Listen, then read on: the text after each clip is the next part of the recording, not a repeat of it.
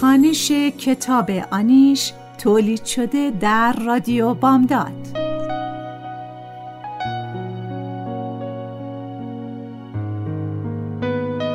نویسنده فریبا منتظر ظهور.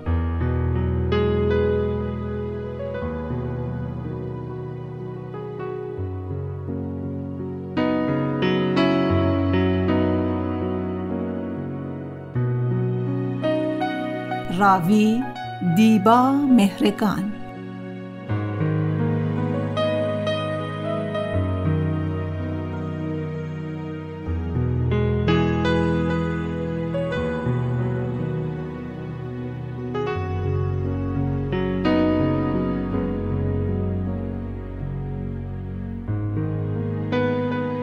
تهیه کننده نوشی حسینی.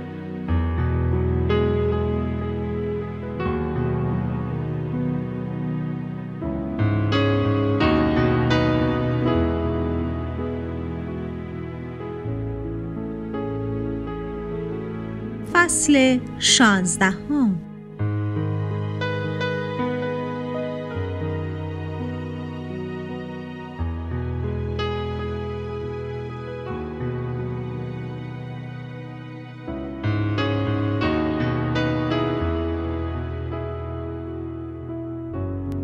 خوشگل خانم تازه اومدین اینجا؟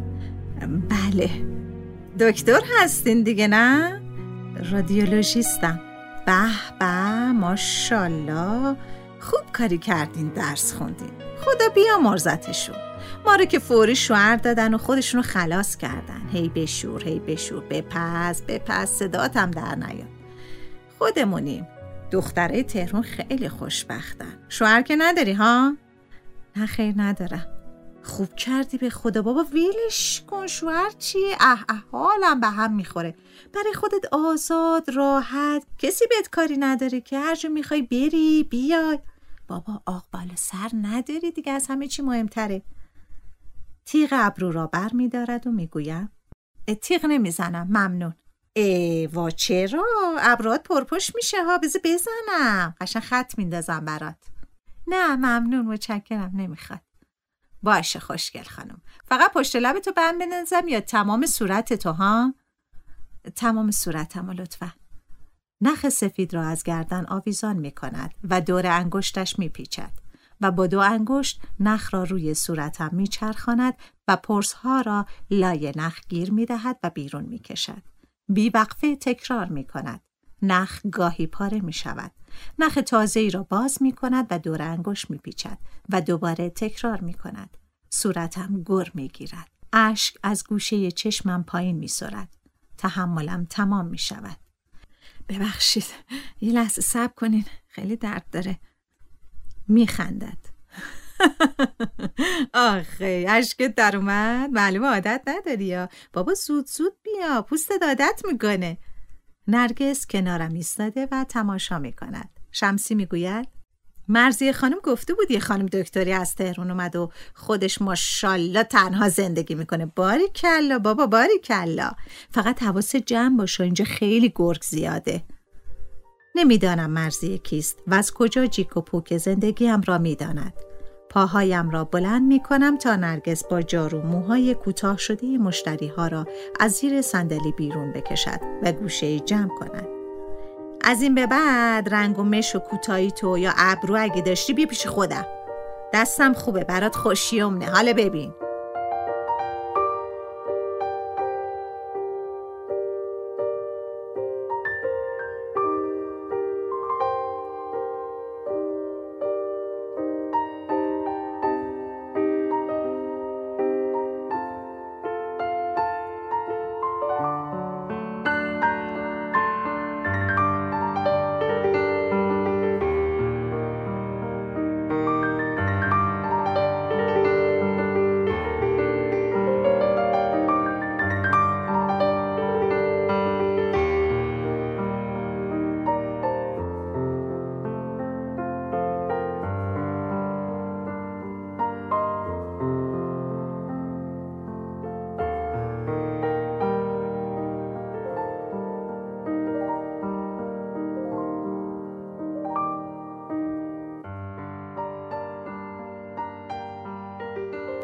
در را که به رویم باز می کند همزمان سر تا پای همدیگر را نگاه می کنیم و هر دو دست پاچه می شویم.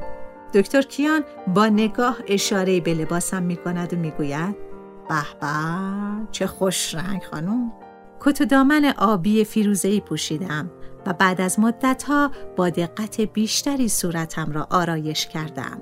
او تیشرت سه دکمه خاکستری تنش کرده و ژاکت ریزبافتی هم روی آن پوشیده.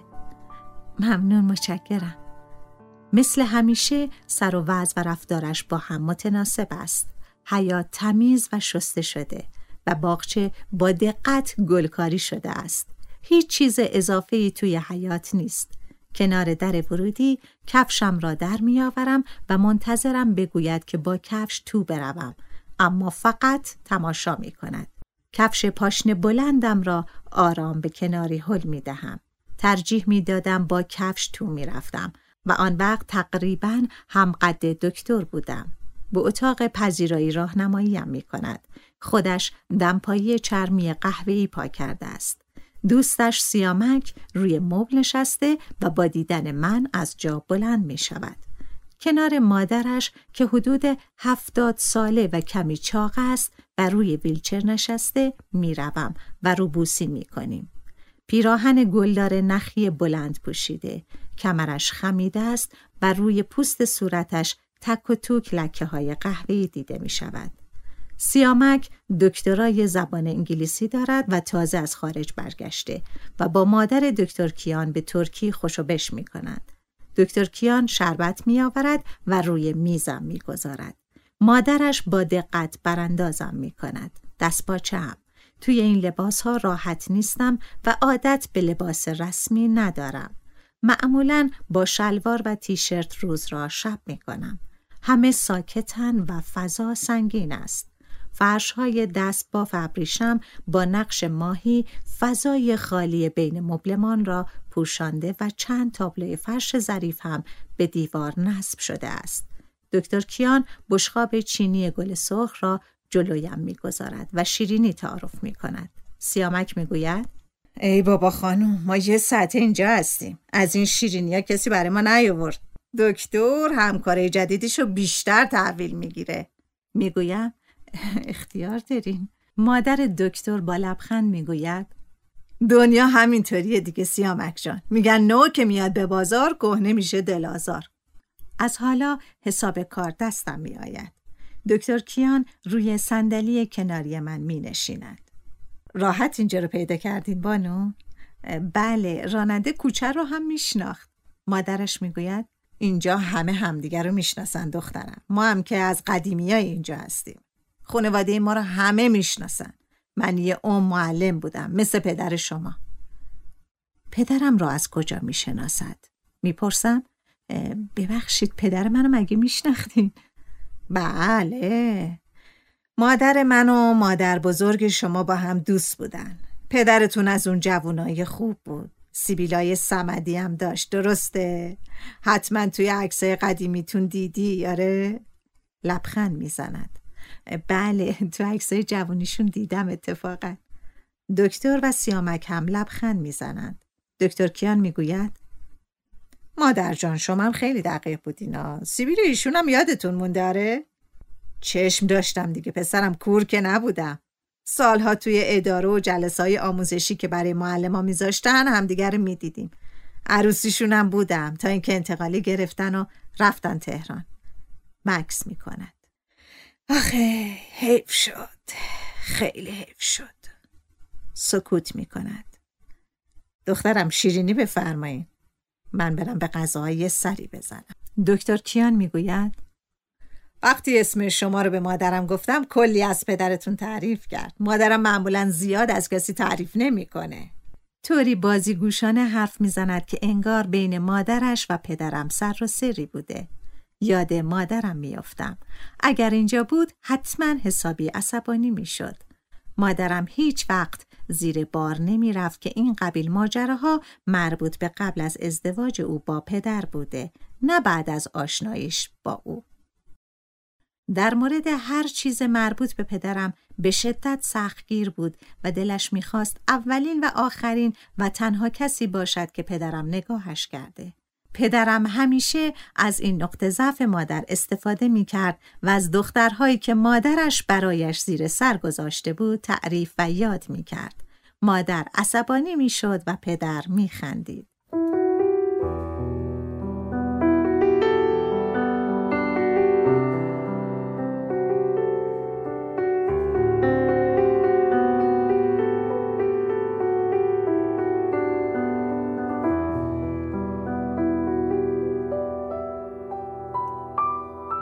زنی که پیراهن گلدار تنش کرده و روسری سفید دور سرش گره زده غذاها را روی میز میچیند.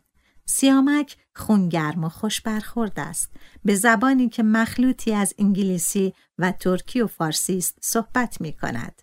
می‌گوید زنش انگلیسی است و با پسرش در انگلستان ماندن و سیامک برای تفریح و دیدار قوم و چند هفته ای آمده ایران.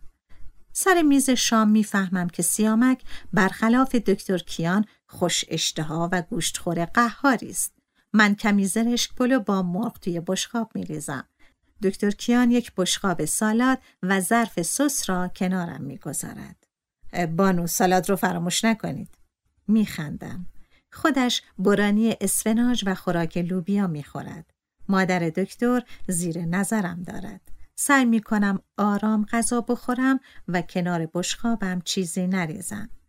تنها زندگی کردن و تنها غذا خوردن باعث شده اغلب بشخاب به دست و به سرعت توی اتاق جلوی کامپیوتر غذا بخورم. گاهی حتی غذایم را توی همان قابلمه کوچک یک نفره ای می خورم که خوراکم را توش می پزم.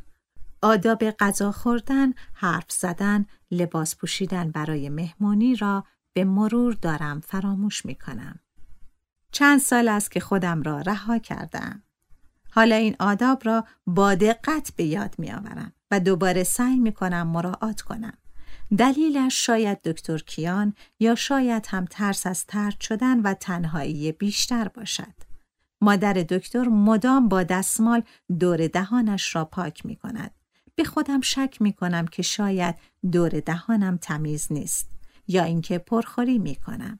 مادر دکتر اعتماد به نفس خراب کن است. همان بهتر که پدرم انتخابش نکرد. مدام هم خورده فرمایش دارد و به دکتر دستور می دهد. آب بیار مادر. برای همه سالاد بریز. خورش رو یه دور به همه تعارف کن. دکتر هم بیچون و چرا اطاعت می کند. روابطش مثل معلم و شاگرد است. سیامک می گوید موقعی که وحید رفت امریکا اونجا استادی داشت که اینطوری از راه به درش برد. والا پروین خانم من شاهدم. قبلش داشت خیلی طبیعی زندگی می‌کرد و مثل ما غذا می‌خورد. دکتر کیان رو می‌کند به سیامک. یه ما امتحان کنی می‌فهمی. راه طبیعی راه منه نه راه تو سیامک جان. راهی که توش چلو کباب و کله پاچه و دیزی قدغن باشه بابا راه من نیست. ول کن کیان جان. خودت تنها برو. مادر دکتر تذکر می دهد که سر غذا درباره گیاهخواری بحث نکنند. رو به من می‌پرسد چطور شد تصمیم گرفتین اینجا زندگی کنید؟ خواستم زندگی اینجا رو هم تجربه کنم. سیامک وارد بحث می شود.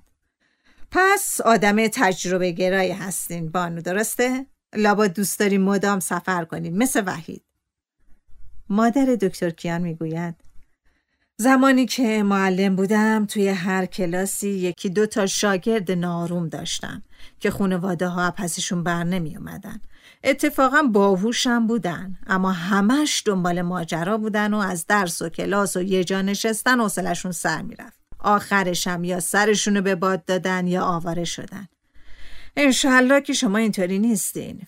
فکر نمی کنم شما از یه حد و حدودی خارج بشین. چون دختر همون پدری هستین که من خوب میشناختم. از چشماتونم می‌تونم اندازه شیطنتتون رو بفهمم. لبخند می‌زند. لحنش با من طوری است که انگار با شاگردش حرف می‌زند. اما من حوصله معلم را آن هم سر میز غذا ندارم.